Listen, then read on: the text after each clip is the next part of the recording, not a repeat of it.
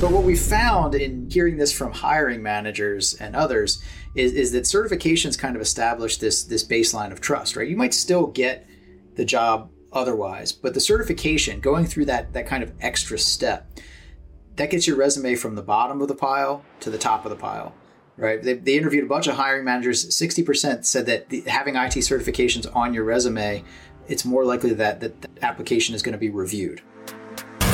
There are no rules. No rules. You're listening to Degree Free on the Degree Free Network, where we talk about how to teach yourself, get work, and make money. No degree needed. Here are your hosts, Ryan and Hannah Maruyama. Maruyama.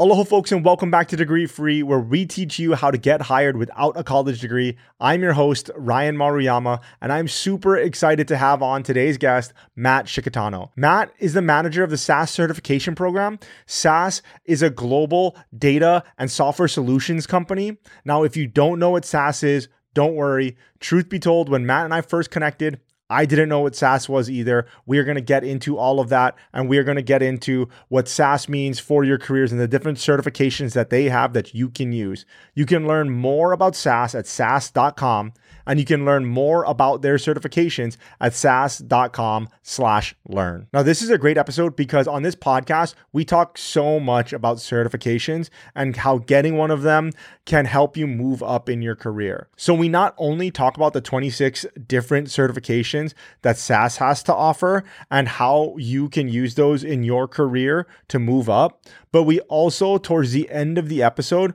we talk about the certification process in general and what it takes to actually create a certification and what goes into it. Now, if you're thinking, what should I do? What different certifications should I get? What certifications are out there, this is the perfect episode for you. We go over all that and more in this very, very wide ranging conversation. This episode is going to have a lot of links, so you can find all the links to everything at degreefree.co slash podcast. You can connect with Matt on LinkedIn, and I'll put a link to his LinkedIn in our show notes. While you're there, connect with myself and with Hannah. That's Ryan Maruyama and Hannah Maruyama. And the last thing before we get into today's episode, if you want to receive weekly tips on how to get a great job without a college degree, how to land that promotion, how to make that career change, whatever your career goal is, go to degreefree.co slash newsletter and sign up for our free weekly newsletter. And without any further ado, please enjoy this conversation with Matt Scicchitano. Aloha, folks, and welcome back to the Degree Free podcast. I'm super excited to have my guest today, Matt Scicchitano,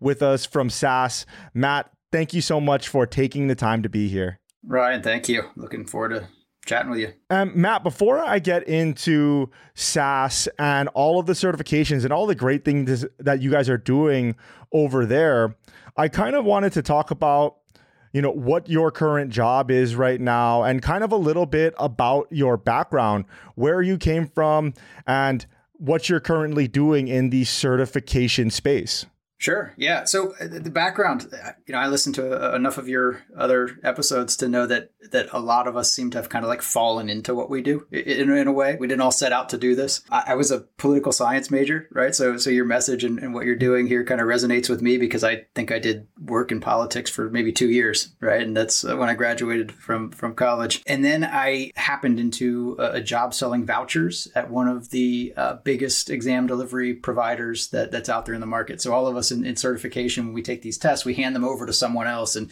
and this was before online testing, right? So this was, these were test centers. You package your test, you, you handed it to them and they, they went out and sold them. So I worked there uh, for probably six or seven years, um, moved into an account management role. And, and at the time, you know, it was kind of frustrating because you had these really big clients bringing in a lot of money for them, lots of tests and all of that. And I had a portfolio of about 40 IT certification programs and they were all smaller programs or, not the biggest, right? And in hindsight, that was valuable to me because it, it's ultimately helped me move into my current role, which is managing the, the certification program here at, at SAS. And previously at, at another organization as well, I did a, a similar similar role. So all told, about 16 years of certification related work And uh, what I'm responsible for here at SAS, uh, we have uh, about 26 or so, last I checked, credentials out there in the market. These are certification exams that cover SAS software. We talk a little bit about what that, that means in a few minutes. But I have three certification developers on my team. Um, and it's their job to take the training and the course materials and the experience requirements that it takes to do a job using SAS and convert that into an assessment vehicle, which is a, a, a test. Sometimes those are multiple choice type questions. Sometimes those are what we would call a performance based test, more of a, a, do, right? Show me versus tell me uh, how, that you can do this. And what's important about what we do is we sit down with our subject matter experts and we go through this rigorous process of developing these certification exams so that they are valid, right? And, and that means they measure what we intend for them to measure that they're reliable, that they measure the same thing across a group over a period of time, and that they're fair, that they're unbiased. And, that's becoming more and more important, increasingly important as we talk about neurodivergence and, and, and, other aspects. And then we take all of those those aspects, and that gives us this legal defensibility too. That we, you know, if somebody comes back and says, "I failed this test, and it's the test's fault," well, we went through all these steps to make sure it wasn't the test's fault, and it's that you, you don't know what you're doing, not that, you know. So our job is to make sure this vehicle is out there so that folks can prove their competence across the SAS portfolio uh, of technology and then use that to, to get a job, get a better job, get that raise, increase their their professional influence on projects and that type of thing. You used a word there and you forgive me, I'm a Neanderthal uh neuro it's, it's the beard it's both of us maybe. Yeah i know. I i will say i'll stop right here and i'll say i do not get out bearded on this podcast very often and uh, I am feeling a little insecure today. So for those listening, go, definitely go to the YouTube channel and and, and check it out. Uh, Matt has a very majestic beard. Maybe we could but, do a whole podcast just on that, right? Mine's a little yeah. grayer than yours, but. and you used neurodivergence there. Could we just define that term? Sure. This is a, term that it's a, a large term, and, and, you know I don't may not get it technically right, but but to me it's it's kind of a developing term as well, and this means things like folks with maybe autism or ADHD or different uh, dyslexia. They can comprehend the same as the rest of us, in most you know uh, most situations. However they may it may be a different way that they need to learn. And sometimes it's as simple as you know changing certain factors within our exams that might cause you know test anxiety changing fonts changing those types of things. So it could be a number of different things that we would factor into that. But as we look at you know the importance of DEI and, and inclusion we don't want to make a test unfair to somebody because of the way the test is structured versus the content of the exam itself. I am really excited to talk to you because I kind of view my job as knowing every other job that exists out there so that I could tell our audience. And I didn't even think that your job was that existed, right? I mean, now that I think about it and now that I know that you exist, it makes sense because somebody has to be in charge of these certification programs and somebody has to be in charge of getting it out there, but also making sure exactly everything that you're saying, right? That everything's fair and that it is up to standard and that you, the certifications that you're pushing out, they aren't just they're they're of value and they're not just diluted down and they're when you're hiring somebody with these certifications that they've been tested to a standard and so i'm really excited to get into that for those people listening though just to kind of backtrack a little bit what is SAS? Like, what is the product of SAS? Because I'll tell you from myself, when I go to your uh, website, when I go to SAS, and I look at it as somebody that isn't well versed or maybe as somebody who's maybe thinking about a career, I can't really figure out what you what you folks do because it's a lot of jargon, it's a lot of data and analytics and everything like that. So if, I wonder if you can, in a nutshell, you can kind of describe what SAS does. Sure, sure. We we've we, we are not always a household name in certain industries, right? Uh, absolutely. A lot of folks in technology or anyone that's worked with data tends to, to oh yeah, SAS. I've used SAS for a number of years and, and we're a big favorite. Uh, we're statistical Statistical Analysis Systems is, is what SAS technically stands for. We've been around for 40 years. We are, are still the world's largest privately owned software company globally. If I had to, to put it in a sentence, right, we help businesses make sense of all their data so that they can make smart business decisions. So we are in uh, the majority of the Fortune 500 companies use SAS in some capacity. We operate in 150 countries Uh, but again, it's not a, a, name you might sit around the table and, and, talk about, you know, at dinner. But that's what we do. And these are, you know, we talk about the companies that, that we serve. It's in most market verticals. These are generally medium to large enterprise, right? These are companies that have a massive amount of data. They need to make informed decisions so that they can improve their operations or, or, achieve particular business goals. And we give them the ability to, to process and analyze these these large amounts of, of data. And then there's aspects of it, you know, they all have various requirements or high expectations, I should say, for security, you know, reliability and, performance as well. So we provide these platforms uh, for them to do it. If we talked about, you know, where you might find us most commonly, that's going to be in uh, finance, risk, fraud, you know, all of these types of, of things that big banks and, and, insurance organizations have to, to prevent. We provide platforms to, to help do that. Healthcare, life sciences, huge clinical. If you, I bet, if you Googled clinical trials, uh, you talk about pharmaceutical drugs and those types of things, SAS would be right there, probably in every job requisition you you would you would come up with, right? But even just googling the term clinical trials, we're going to be right there. We're, we're kind of the gold standard there. But retail, telecom, government, you know, we're, we're predicting helping companies predict churn, business intelligence, intelligence, right? Dashboards, taking all of the data within an organization and putting together a dashboard for management to understand what we need to do over the next quarter, over the next five years uh, to achieve our goals. And, and so, you know, when we talk about certification, we talk about certifying SAS is also a programming language, right? So you can program in SAS to do these things with your data. So that's a big thing that, that we do. So a lot of what we do is programming. Uh, but then we also, you know, we're in the solution space as well. There's a lot of, we can pre-package a lot of these things, these models, these algorithms, uh, and then work with you to implement that within your organization with the tweaks that you need for your company and your business goals. Let me try to take a stab at summarizing all of this uh, as, as as if I were five or I am five. So, uh, when you're looking at this, these companies are basically have a large data set and they are implementing SAS and you folks and the people, the administrators or, and the people that are uh, mining and then putting these data into dashboards so that pe- the decision makers can make decisions.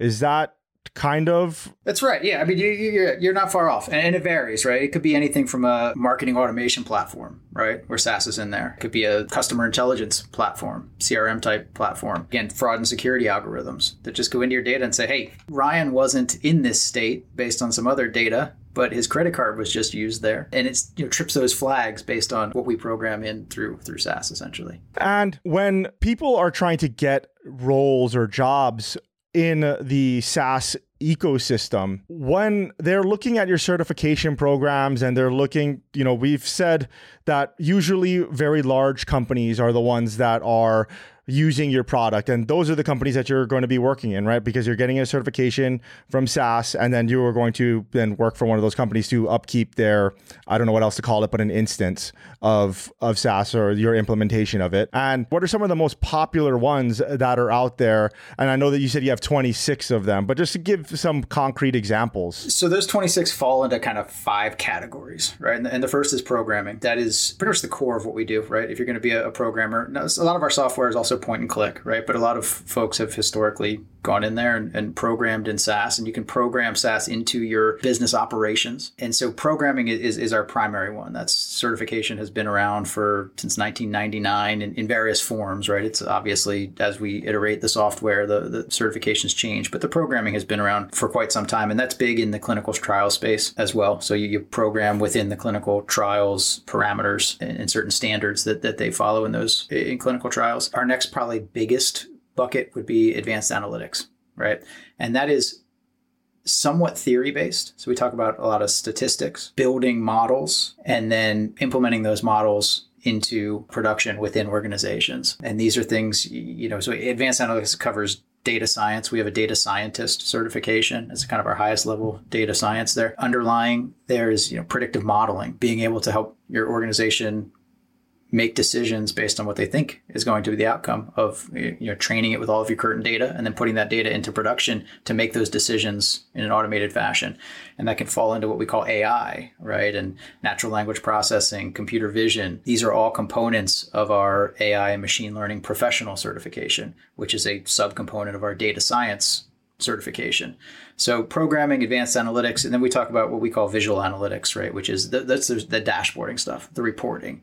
Just a, for instance, right? My team uses a, a certification dashboard that we've created with our own software. You got to drink your own Kool Aid, right? And when we we can now give that to all of our country managers, everyone that works with our university network, so that they can drill down on how many people took tests this year, how many people, you know, how did this test perform last year versus next year, and that helps us identify areas where maybe we need to update the training or update the certifications or reach back out to a university or reach do, do more activities in a particular country. So that's just one instance of just how we as a very small team use that and these dashboards go across all of these companies. So visual analytics is another and then administration. That's who you call when you don't have permission to something you can't get in eh, you know and that's troubleshooting logging managing the system, users, identities, all those types of things. And then, uh, you know, one kind of last component is our data management certifications, and that's that's curating the data, making sure it's quality data. That you know, what do they say? Trash in, trash out, that type of thing. So you want to be there's standards to, to how you do all of that,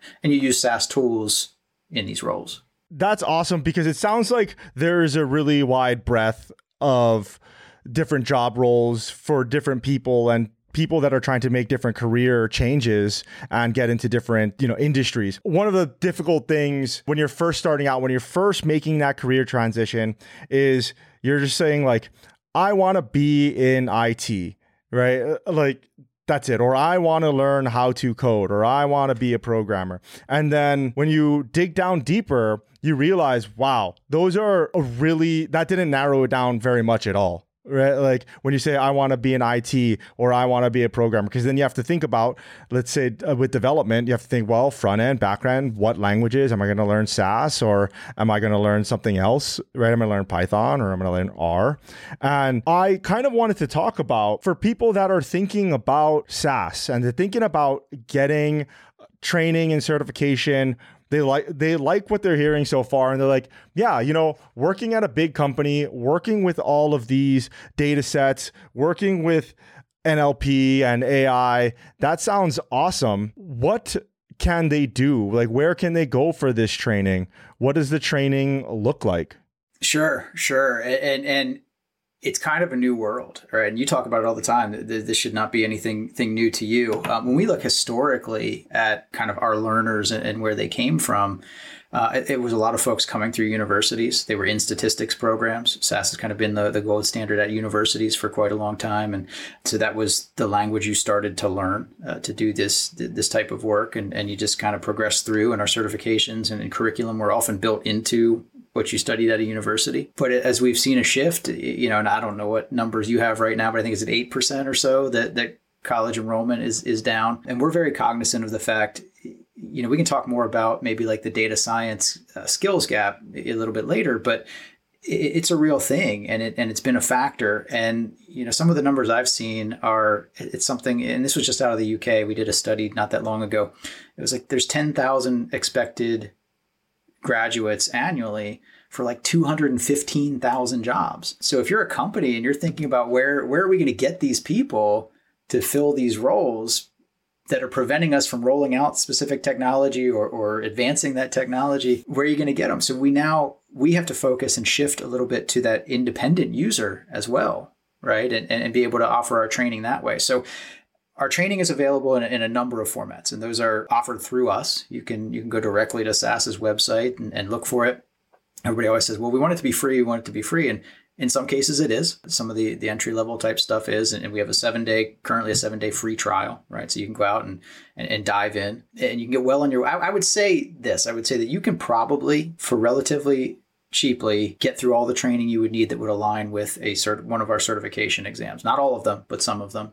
We also offer our training through Coursera, and, and I think that's a you know forty dollar per month price point, like like all the rest, and that's subscription to everything we offer through Coursera. That's not our full catalog, but but most of it. So that's going to help you know with that with that organization or that grouping of people, right? The university folks, but as well as the people that, that didn't necessarily decided not to go to university, but are interested in just getting into it. There's other folks that we target too, like at corporations that are already using SAS right? But they may have other tools, other things that they're using, but they might say, well, I've gone as far as I can go with Excel spreadsheets, but I really like analyzing things. I really like writing these, you know, functions in, in Excel and using pivot tables, and I want to go the next step. I, I read something on your website that through some of your program, you helped somebody use their education credit within their organization to essentially get to them free training, right? So we offer our training in packages to these corporations and then individuals within the corporations can sometimes for free or you know whatever that subscription model is then access that training as well. So it's various platforms kind of all over the place but there's a lot of different ways to get in without having to dive completely in and learn a little bit more about what it is you, know you want to know. You know we talk about university students and and we have a, a product called SAS skill builder and this is a, a, place where they can get free access to all of our e-learning. And this doesn't just apply to university students. This is technical school folks, you know, to your technical schools, that type of thing as well. So, you know, we talked a little bit off air before this just about folks that maybe they're in college. They've already made that decision, but they don't like the path they're headed down. Like I said, I was a political science major and I finished that out because that's how many credits I had and going in the right direction. And I wanted to finish in four years. Maybe there's thinking about this data anal- analysis stuff sounds pretty cool.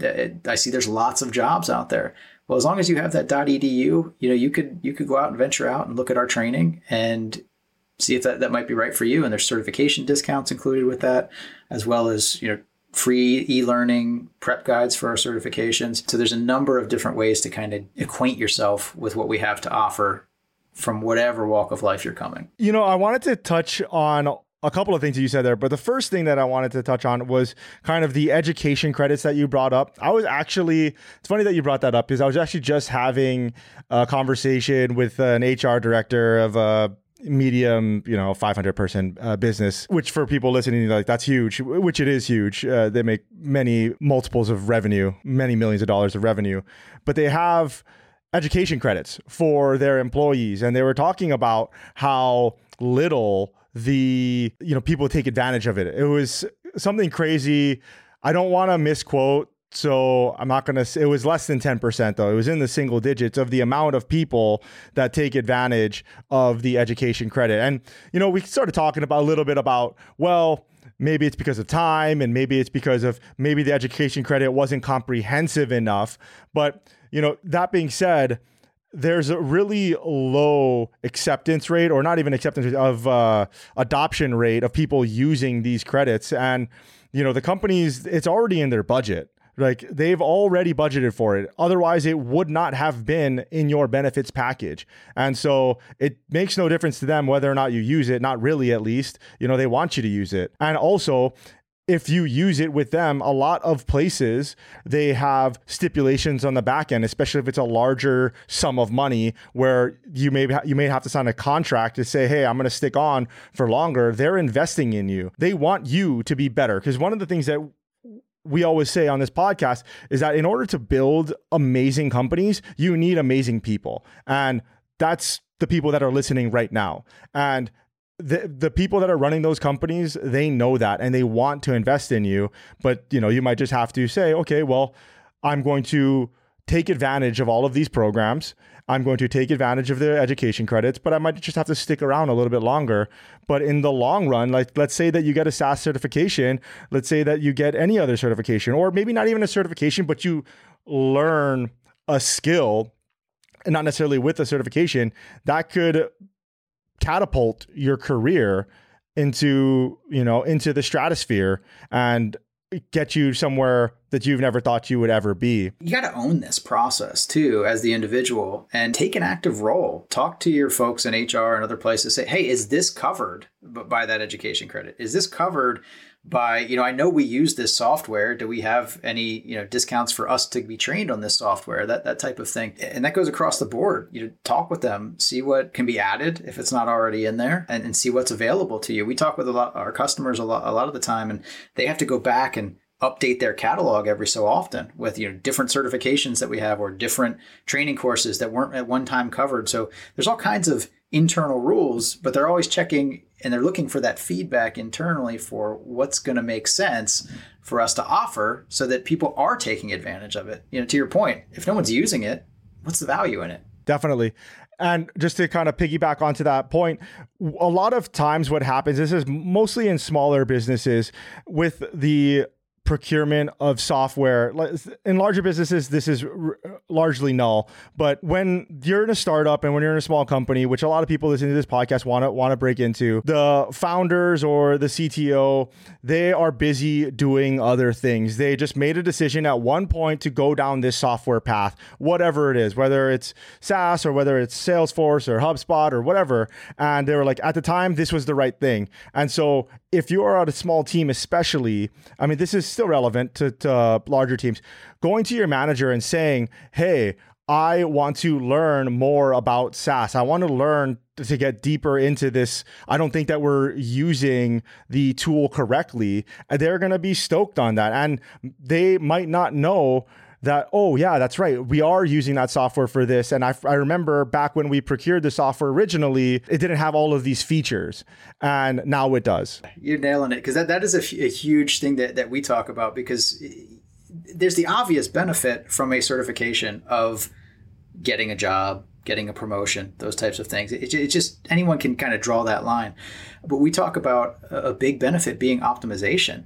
And I think it was Udemy did a study not that long ago, and it's not uncommon for organizations to use 10 to 15% of the features and functionalities of, of their software. And they spend millions upon millions of dollars for these licenses and, and all of this. And so that's part of it too, is through the certification process, you learn about features, functionality, how to access them, how to use them, and you might be able to apply that to your current role, to the role you want to get right? I call it kind of like the rising tide, right? It makes the team more efficient. It makes the company more efficient. And when you're becoming more efficient, they're looking back and going, well, we paid for that certification that got us this answer. It's a good cycle to get into. Totally. And to add on that, with what happens if you are able to especially add value in that when they're looking for somebody to head that project up, they're naturally you know, you are going to be the first person since you brought it up.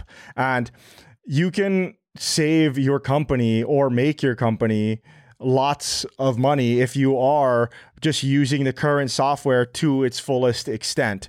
And maybe you are getting rid of one of the service level agreements that they have with another right and then and so they're saying hey i think that we could be using SAS to do what all these other three tools are doing and then they you're like okay well prove it out to me. You come up with your presentation and all of a sudden they're like yeah that looks good. Maybe we have to do a little bit of work around here. Maybe we have to hire a couple of people there but that we are going to get rid of this contract that we're spending millions of dollars on and this contract and this contract. And i think that this is a very easy i wouldn't say shortcut but it's very powerful if you are able to you know take that foresight and go to your boss and have the courage to just go to your boss and be like, these are the things that I think can happen. One of the things that I wanted to kind of go back to, which was you said a lot of the certification process or a lot of the certifications that you folks offer are having to do with programming. And for those that don't have a programming background, what is kind of the best entry point? What is the best starting point for them? We offer uh, kind of three different levels when it comes to certification. And, and, some of the, the training to get started with this, uh, again, it is free and you can just get that straight through our, our website. And I can give you some links here at some point, you know, to, to kind of dive into that. We'll have the links. Uh, if you uh, shoot those to me, we'll have links for everything at degreefree.co slash podcast if folks want to get the links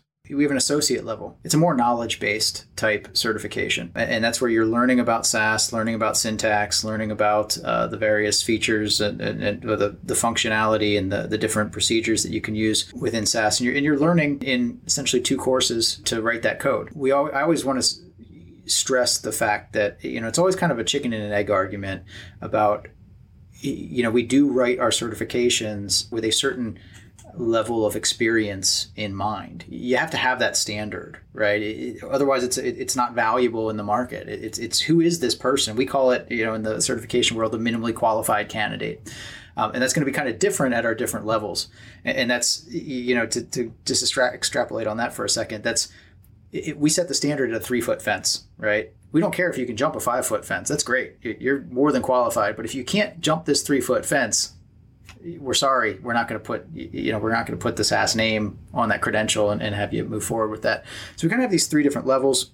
Our first is just a multiple choice based test, and it's based on understanding those fundamental concepts of how to program in SAS. Uh, the, the core things that somebody's going to use and, and get started with. And it was actually aimed at or designed with the student in mind. And it's more of a knowledge based type certification. The next two, and, and which are, are evidently our two most popular certifications are a base and an advanced programming. And we put those at the specialist and the professional level just if anyone's out there looking at them.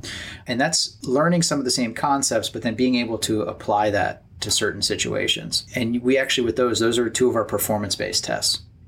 And with those performance based tests, you are actually operating in a lab environment, writing SAS code based on certain project parameters that we give you. You know, filter all of this data to show us only the values between, you know, X and, and Y and that type of thing using using your programming skills. And then from there you're answering questions based on that information. Uh, so that's for base and, and advanced. And advanced obviously is the more advanced programming features. So it's not where somebody, it's, it's the deep end of the pool, so to speak, right? No one's going to jump in and, and, start with the advanced certification. They would start at that base level, or they might start at that associate. And we kind of market that not just to the student, but also maybe the manager, right? Maybe somebody that's not going to be doing the programming, but wants to understand the basics of it, that type of thing. They can shoot towards that associate level level credential when you're beginning your career or when you're trying to make career transitions, as most of the people that are listening to this podcast are, they are doing something that they really don't want to do. Maybe you're a server at a restaurant, or maybe you're a mechanic listening to this, and you are trying to think about your next step. One of the difficult humps that you have to get over in your mind when you're looking at getting these certifications is is this company going to be around or do I want to hitch my whole career around SAS or what we talk about a lot on this podcast is Salesforce or HubSpot. Any of these different softwares out there, I know the conversations because I've had conversations with so many people the first question is like, is it going to be useful or how long do I have to do this for? And for SAS specifically, I guess, one, how do we address that question? And then two, what does the upward mobility once you're getting one of these let's say one of the entry level certifications what does that look like i mean obviously you can go up to your base and your advanced but as far as if there's some trees as far as different career careers go Sure, sure. And, and this, you know, SAS or, or elsewhere, I, I kind of liken it to like a metaphor of like picking stocks, right? You can think about future returns and guess and, and hope, but the best way to really find a secure strategy for moving forward is to look back, right? So whether it's SAS or you know, there's lots of startups out there, so maybe they don't have that long history. But as you're looking at these, look look at these skills, look at them over time, kind of own this process, right? And look at the strength of the company. SAS has been a leader for, for 40 years, right? And, and we're still engaged in, in, in, some of these industries. And, and that's, we, we, get quotes from a lot of people that, you know, we got with these surveys and things like, what did SAS certification do for you? And a lot of them say, it gave me the opportunity to work in any industry that I want, right? So you can take that, that SAS programming skill and you can apply it in health healthcare you can apply it in fraud you can apply it in, in, other places and with each of those different opportunities you're learning about that industry but you're also learning the ways that they might apply SAS, you know, particularly there. You know, it, it's hard to kind of say. I mean, I can, I can, we can talk through some of the different career roles where uh, SAS is is popular, and, and I'll say it this way. So I, I like you know, listening to, some of what you and Hannah have done in the past and talking about kind of looking at the job requisitions and then working your way backwards, that's valuable. I think we see it's kind of a pendulum swing, in my opinion, about how seeing the actual certification listed in the job requisitions, it's rare in any IT certification that it's a requirement right? Because these are not licensed to practice like they are in, in, the medical field or other places. It's more common to see it in the, the preferred area. You know, we prefer a certain certification, but it's not always even in there. And I started to do some homework about why that is, and especially with the recent job market prior to it's kind of loosened up a little bit, but it was a little bit tighter a few years ago. We are talking about this gap, this skills gap, and how it's growing. And you're looking for people to hire, and you already have a shallow pool the more requirements you start to put into that job rec, the more shallow and shallow and shallow that pool gets. And and I like your philosophy that you guys talk about, like apply anyway. Even if I don't feel I meet that requirement, apply anyway, right? Like build those skills and, and work towards it. But not everybody does that. So you're you're shrinking that pool from from the get-go. So for me, it's look for good solid company history and then it's look at the skills in that job rec because I can more often than not take a SAS job, the job posting, I can put it right next to one of our credentials and the things that we are validating and assessing that you can do align completely with those skills, even though the certification might not be spelled out specifically in in that that job posting. So that's that's you know one factor. But there is a, an opportunity for progression, right? You might start as a programmer. Uh, these jobs are like statistical programmers, mid-level data analysts.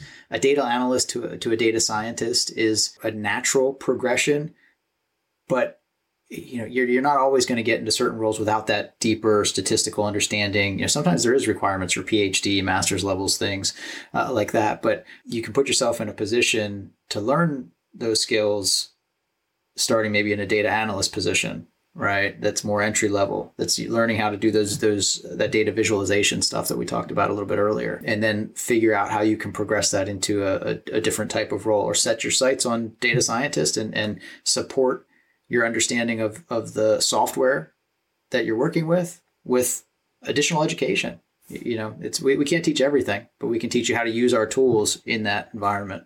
I'm really glad that you said basically, you know, you've gotten notes from people saying that once they've gotten certified with SAS, it helped them break into any, any industry that they wanted afterwards. The reason why, and I want to make it clear to everybody listening here, we didn't speak about this beforehand is that is the same principles that I tell people about certifications when they're thinking about getting these certifications from these different companies. Yes, at the time it is a massive massive undertaking and it's a massive risk. Changing jobs and changing careers is scary and you're going into the unknown. You're jumping off of a cliff and for a moment you are hitching your wagon to this certification, to SAS, to Salesforce Salesforce, whatever it is that you're using. But that doesn't mean that your your career has to stay there, right? Like you are going to learn so much in that role and you can go any place after that. The biggest transition that you're going to make is from listening to this podcast and doing whatever it is that you're doing now, wrenching underneath that car, changing oil, to sitting into the desk. And once you're sitting underneath the desk, you can make career transitions from there. And so this is just a larger general point as far as career mapping goes. While I do think career mapping is very useful, you definitely want to start with some sort of goal in mind and then work your way backwards.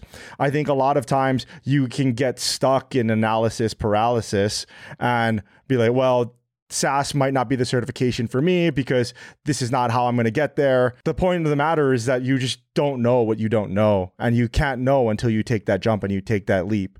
So I definitely suggest people listening to this, if it's something that you're thinking about with SAS or with any of these other certifications, but go to the SAS website, right? And go to the SAS website, take that seven day free trial, and figure out whether or not this is for you. R- figure out whether or not you want to keep going down this. And, and you kind of mentioned it with Coursera. That's a really low risk way of doing it because Coursera has such a breadth and depth of other courses on their platform. You can go and sample, you know, it's basically a buffet. You go and sample all the different things that you want to or might want to learn. Sure, and let's remember at Coursera specifically, you can audit a lot of these things, right? And you don't get the benefits like the certificate that comes at the end and some of those other things that you do if, if you're a paying person. But if if, it, if the goal is to learn this stuff and to learn it quickly or to understand is it right for me, there are very low cost ways to to to dive in and do that. You know, but you're one other little stock uh, metaphor, right? It, diversification, right? That's uh, so you can talk about multiple industries you might up, end up in, but as you're learning these skills, you will start to understand what the natural progressions are within that, and, and finding other certifications. So maybe you hold, you know, it's not uncommon for somebody to hold SAS certifications and Microsoft certifications, right? Like a cloud certification or, or whatever that is. They come together, and, and there's a lot of research that's been done on this, and the more certifications you have, the faster your trajectory to professional influence is, right? And they measure pro- professional influence by a number of different things, like uh, when you've been a manager on projects and, and, different roles you've held within the last certain period of time. But it's something like two and a half times the influence on digital transformation projects than somebody with a certification than somebody without it. Two and a half times faster that you're going to get to that that professional influence. If you have two to five certifications, as much professional influence after three years as somebody has no certifications in six years right? So it, it cuts down and it increases that. It, it's just it continues that cycle and continues that ball rolling of that continuous learning journey, which is critical to anybody in, in any role, really. Um, and it's not always, hey, I stick to this one certification path and that's it. It's whatever that role develops into, what's that next thing I need to learn and how do I validate that I've learned it? Totally. Totally. Talking about the validation of how you learn this, I kind of wanted to switch gears a little bit and talk about the certification process or the certific like the program building process and the program uh, I don't even know what you call it, but how you have certain standards for the certification in which you you know confer onto you know the people that pass the certification you said something you said what are some signals or you were talking about signals that you have to update the program you were looking at different i mean i guess data about okay it's time that we go back and look at this and update this and to maybe change the test here or change what we're speaking about or what we're teaching here and I thought that this was a really interesting point to kind of peel back the curtain a little bit and get a look backstage of what goes on in the background. I'll give my own personal experience with some of these certifications. I have a PMP, I have the project manager professional, and I didn't know what the PMP was at all. Like, I think it was three years ago I got it or two years ago. I had no idea. I went from, I just wanted to take it because I was like, oh, I don't know. I was a fireman at the time. I was running into burning buildings and I didn't need it for my job. I just thought it was interesting. And I was like, okay, well, I'll, I'll just get a PMP. And so I went from not knowing it existed to three weeks later, like getting it. And I looked on the subreddit PMP and there's like a litany of you know wealth of knowledge there of how people have gotten their certifications but one of the things that i honed in on was that the test that i took was significantly easier than the test you know a year ago and for if anybody is listening to this from PMI, please reach out to me. Contact at degreefree.co if you'd like to speak about this. That's fine. So I've never taken the earlier test that was supposedly harder, but I've taken this test. And like I said, I went from three weeks, never held a project management position before. I mean, I've run companies, so I, have run plenty of projects. I'm plenty qualified to sit for that exam. But, and obviously I passed it eh, on my first try. But you know, I was wondering how do you folks at SAS you know think about updating and changing your certification process but then also the materials of what you put inside of it? Yeah yeah and and you know we try to shy away from from the words of easier and harder right? And there, but there's always this perception this public perception. A, a little example of that is that we talked about our exam moving to a performance based right? And for us that was somewhat market driven right? But it wasn't until more recently that, that the technology was available to, to do this where we could actually have you sit down and, and program right there in the lab and then you know grade you based on that but what we saw was that when we implemented this i think it was 2019 there was a huge spike in people that wanted to take the old test the non-performance based test when I'm thinking, well, I would want to take the new one, the one that you know, the show me test, not that, but it's it's a perception issue of that was easier or, or, or the devil you know, right? Maybe that's why we took this test versus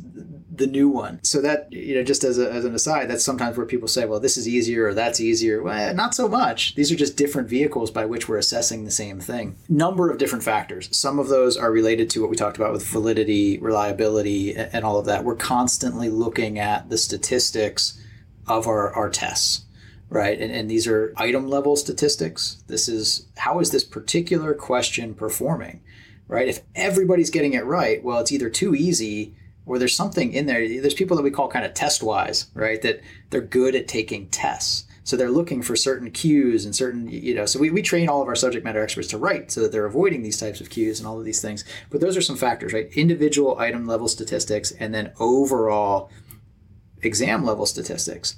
Things like if the pass rate all of a sudden spikes or the pass rate all of a sudden drops, that can indicate things like exposure, right? That that the test that somebody has, you know, taken started to memorize questions and write them down and share them places right and and those kind of things so there always has to be this and that's another good earmark of, of a quality program is validity is protected through exam integrity activities, protecting the security of your intellectual property, the tests, all of that. So, so those, we're always looking at those factors in terms of how the test is performing and the content should be changed updated reworked because of that but as far as you know as the software progresses as the job roles progress that's a constant feed let feedback loop between you know research and development uh, here's some new features that are coming out. Here's coming out to the road. You got to get these into the training. You got to get these into the exams. Tech support. There's there's feedback loops through tech support. This is a common problem, right? Everybody runs into this problem, so we need to teach people how to get around that problem. Or if this error message, this, this makes for a great question, right? You see this error message, what do you do? That that type of thing. Then there's you know working directly with our customers going to our, our, bigger customers how are you using the software what are you coming across what do you like what do you not like where do you feel your people need to to learn or to upskill uh, and then that gets into the training courses that gets into to the certification exams as well and, and then just a, a, a, we have university professors but we as certification we also take feedback from individuals right you can comment on any single question in our test uh, and we review those comments. You can comment on the test in general. You know, are we are we hitting the mark in, in your opinion? Now, when somebody fails and tells us the test was terrible, we treat that a little bit differently than if 30 people are telling us one certain thing. You know, you got to kind of balance that, but th- that's the feedback. And then also just as an organization, as a company, keeping an eye on, you know, what is happening in the field beyond SAS's doors. What is happening in AI? What's happening in machine learning? What's happening in, in, in, in this, this space? And, and what do we need to be teaching those skills that aren't necessarily specific to our software, but that somebody in that job role that's going to be using that software really needs to understand. It's one thing to be able to program a model and put it into production, but if you don't understand what the model's doing, you're not as qualified maybe as somebody that does. Right. With the certifications and the whole certifications market, it's so difficult for the consumer, for people like me to look at all of these things and parse out what is legit and what is not, what is going to help me further my career, what is not. And I kind of wanted to talk about the differences between certifications and certificates, right? And maybe like assessments versus certificates. And if there's anything that you can glean, you know, to our listenership. Sure, I, and I wish I had you know the silver bullet answer for you, but I, I, think it's we've never been in this place before, just as a market. I don't know if it was it had to do with kind of COVID and a lot of online learning and, and other things happening, and the job market changes and all of that that kind of got us here. But there, there's something like over 1 million earnable credentials right now. You know, I was recently at a, at a, at a conference where, you know, we all get together and nerd out over this assessment stuff. And, and we had somebody from uh, the Human Resources Organization, I think SHRM is, is the, the, the name, right? And, and they had done a survey that talked about how alternative credentials are becoming more important in the eyes of executives in the eyes of, of, hiring managers but that they're the biggest challenge with all of them is this big conflation of the organizations being at the table to articulate what is this. And then when you stack them next to each other what's what's which one should we be looking for right? Even even here at SAS, we have our certifications and that's what we see as our gold standard. But we also have professional certificates available through Coursera.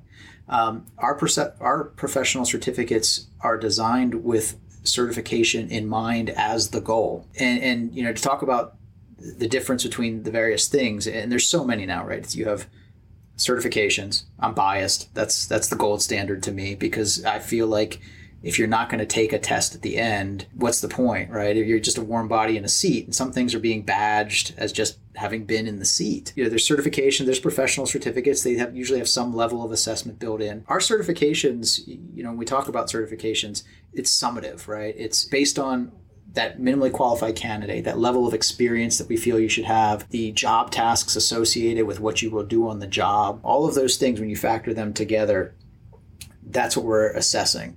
When you talk about like an assessment or a learning outcome. That's more did you take this course and did you digest what was in the course and can you spit that right back out that you know and, and that's a different level of assessment there's what we call micro credentials right and those are defined many different ways by many different organizations smaller chunks there's certain thresholds that we follow in terms of like how many questions can you really make an, an, an assumption i can't ask you one question about an objective and know that you understand it completely but if i ask you three four five then i can get to the point of, of, of judging that competency um, so we follow these very strict, rigorous rules. Now, I do want to say that there is a place for all of these different things in education, in training, in learning. I think the market kind of needs to sort them out. I think we, as sponsor organizations, need to get better at articulating the differences and, and, what's really important.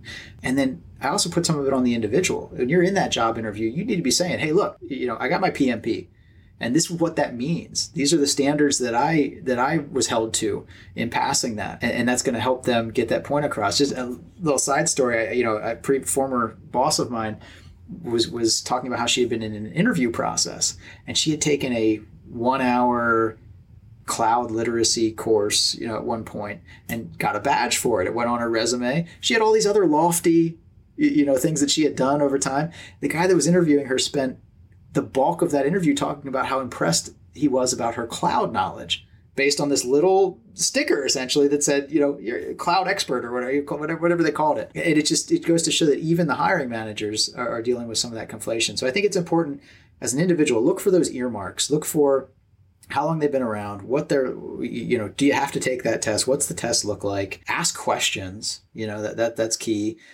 is there an exam integrity program if, if it's you know through a testing vehicle that they're protecting the the, the validity because you know one, few bad actors can ruin it for everybody uh, but you want that value to remain in the market uh, so those are those are some things to, to look for but yeah i mean it's you know we're badging everything micro credentials it's all it's confusing it definitely is i feel very torn on this subject when it comes up because degree free what it's all about is getting rid of that paper bias, the, you know, eliminating that college degree required on the job descriptions and on the job listings, right? And when it does say college degree required, you just apply anyway, right? Just put your put your application in and just see if it happens.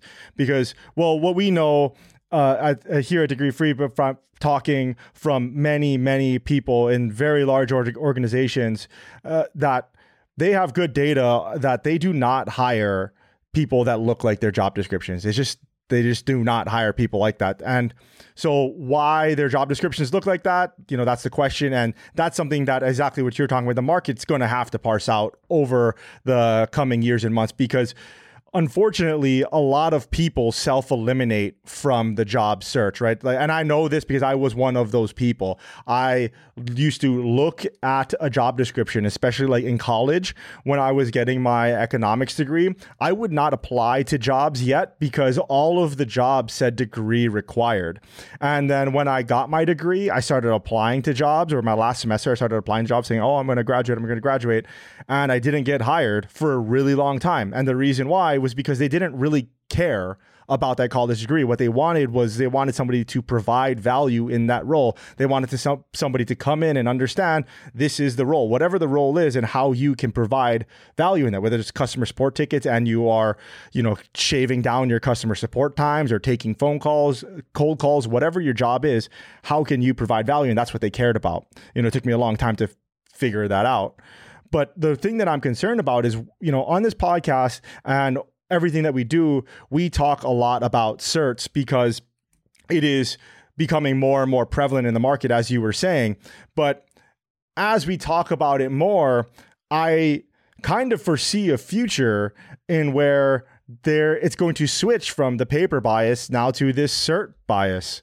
And now you have to have this certification, but you might have the skills to do it already. You might have learned Python outside of any traditional metric that you can measure and you have all of these portfolio projects but the fact of the matter is is the hiring process is convoluted and it's difficult for a lot of hiring managers they you know how can you systematize and make a process for the hiring. And the way that you do it is how we got here in the first place with this paper bias. 50 years ago or so, the college degree probably did mean something because the internet didn't exist. There was no place else to go and get knowledge right? Like literally, they had the laboratories. Literally, they had the computers and the and the books. You had to go there to get educated. And now today, with the internet, it's never been easier to self educate. It's never been easier to learn online with certification programs like yours or certificate programs uh, like SAS's or any of the million that you talked about. And it's it's something that I feel very torn about because I think it is better than what's going on today in that, you know, better than spending four years of your life and going into crushing debt to get a four year degree than rather getting really hyper specific about your career goals and and honing in on this one thing. Like, I'm going to be the best at SAS implementations of you know NLP of of AI or of data analytics. This is what I'm going to do, and then I'm just going to be like a surgeon instead of like a shotgun blast, you know, and I'm going to go with in with a scalpel and do it. But at a certain point, you know, sometime in the near future, I, you know, I'd like to get your opinion on it. You know, is there going to be like, is certs, are certs the new college degrees? Are certs going to take that path? we do a lot and, and pay attention to a lot of the surveys and, and, things that are out there. And there there is no silver bullet, right? Certification, I'll never say is the silver bullet. Um, and which what do you want to get on your resume? What do you want to get in front of the recruiter that's going to get you hired? That, that, that that's as the individual, right? I'll put anything on here. Like if, if that cloud sticker that we just talked about gets you gets you hired, that it got the job done, right? Um, but what we found in, in hearing this from hiring managers and others is, is that certifications kind of establish this this baseline of trust, right? You might still get the job otherwise, but the certification, going through that that kind of extra step, that gets your resume from the bottom of the pile to the top of the pile right? They, they interviewed a bunch of hiring managers. 60% said that the, having it certifications on your resume it's more likely that that, that application is going to be reviewed right? So that's the first step. Get it reviewed because it, it's not just sitting there on the, the pile with the rest. And then 66% said that those that were reviewed had a higher chance of being interviewed thereafter right? And that's because of just kind of this baseline of trust. We need this skill set that measures this skill set. We'll take it. It doesn't mean there aren't other skills in that job rec or other things they're looking for that are also important. But that for me, it's that that initial put it on the top of the pile. One of your previous guests, you know, I think he was saying, I don't look for jobs anymore. Jobs come to me, right? And that's that's that's part of it too. That's one of the benefits of getting that certification as well. Having that there is that that's sometimes what they're going out there and looking for specifically. You know it, is there is a conflation of all of these different things and what is the value of, each of them as you stack them up next to each other. And i think that's what we need to to work through as a and uh, you know the market will ultimately handle that i believe. But it's when you're confusing the hr professionals and the hiring managers you know we got to figure out what the next step is. And to your point you know we talk a lot about this in assessment like is the certification or the certification exam kind of the the, the dinosaur if you will of of assessment but we are always forward thinking. There's always going to be a need for assessing. And the question is how do we do that in the future? You know without going down a huge rabbit hole when you talk about ChatGPT and all this open ai and those new technologies is there going to be a way that i can assess your skills without making you take a test, right? That I, I, can do it while you're while you're on the job, while you're doing certain check that box. He used this functionality. He used this this you know. And how do you do that for somebody who's not working at the job already, right? How do you do that for somebody that's just trying to break into the industry? And so there, I think it will ultimately be a mix of things. I think currently, uh, I still believe strongly that the certification exam, whether it's performance based, multiple choice, you know, whatever it is, whatever the vehicle, it is still the the gold standard for for that assessment of somebody's competency that really does make the difference between being on the po- the bottom of the pile or in the pile and being moved to the top of the pile. I did want to talk a little bit about AI. I know that we don't have a lot of time left, but I did want to talk a little bit about it and kind of go down that rabbit hole, as you were saying, just at least at a surface level. And I guess I'll start with AI where is SAS going with that? Because it seems like there's a lot of data involved, right? Like these are basically a data company, you know, from a from my you know uneducated opinion, and you're you're helping decision makers make decisions on their own data and implement their data in more strategic ways. Where is AI playing a role in that? It seems like with data analytics and with data gathering it seems like ai is going to do a really fantastic job at that. And where do you know the SAS developers and the certifications come into play in, in that landscape? Sure. And, and, you know some of this is above my pay grade in terms of, of, of where we're headed right? Uh, as a company in the ai space in the certification world you know it's it's you're developing the software and then not, we're not developing it in the certification world obviously but we, the development is happening. The momentum is happening in that space. We you know then we're training on it. How do you how do you get into it know it understand it be able to to apply it within your organization? And then we're assessing people's ability to do those things. But you know in a nutshell we take tons of data and that's different by organization. That's different by is this sensor data that's telling you that that uh, farm equipment that uh, is going to go faulty within the next week so that you have the new farm equipment headed to the to the site because downtime for them costs them money right? That's that's one point of data. Uh, you look at a telecom company and that's churn. What are the what are the three, four, or five things that happen before somebody cancels their contract with you? You know with verizon is it at&t you know how many calls do you get? Where can you intervene in that process and stop it so what AI does is, you know, we take all of that data, you build a model to start to understand what happens, where are the similarities, what are some of those touch points, right? Of, of maybe it's a call into customer service, maybe it's a it's an outage, it, it's this that you know it's it's these th- and as you these three if these four things happen, there's a 92% likelihood that you're going to cancel your contract, right? So it, it tra- you train these models on all of that data, and then you put these models into production, and then where the artificial part comes in is right these models are then learning from the outcome right? So that's what so we talk about you know ChatGPT as an example. My understanding of how that works is that it you know it was trained on a massive amounts of data internet etc but it's not currently still being trained. Like if you ask it a question about who's going to win or who won you know the super bowl last year it doesn't know because it stopped in i think 2020 or something like that. What makes ai powerful is understanding that the outcome. So, did I get that question right? Okay, yes, feed that back into the model. You know, make the tweaks back into the model. And so that's what you know. That, that's what the AI is doing. It build you. We're, we're we're working with folks to help build those models, help them understand how to build those models that can predict that behavior, and then is the outcome correct? And then feed that back into the models. And then when you're feeding it back into the models, the models are getting smarter. They're learning, right? That and when they're learning, that's when it becomes artificial intelligence essentially right? That's that's moving forward like that. That's where SAS is headed is to continue obviously advancing that where we can. Yeah it's a crazy time that we're living in because this you know artificial intelligence and machine learning it is uh, happening so quickly right under our noses. And people that can recognize it quickly and adjust their skills to fill that market demand. And maybe that market demand isn't here now, but that market demand is coming.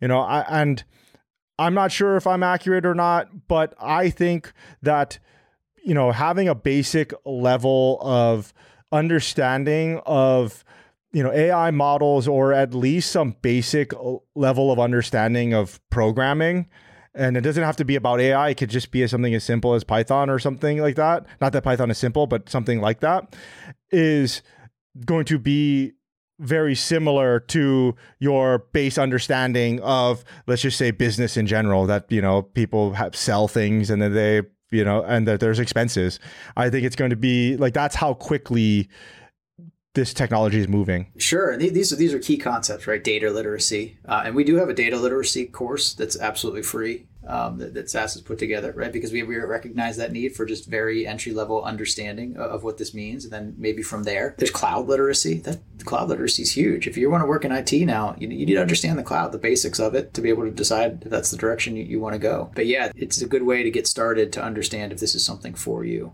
Yeah, totally.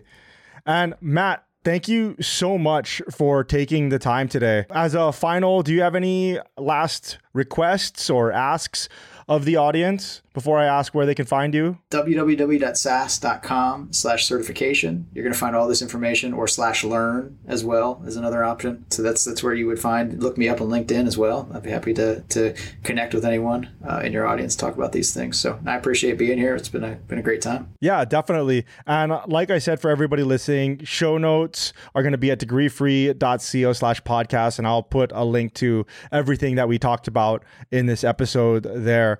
Matt, thank you so much for coming on and sharing your knowledge about SAS. This was a great conversation for anybody who's thinking about, you know, their next step and how to, you know, get certifications or even a peek behind the curtain of how certifications work. Thank you very much.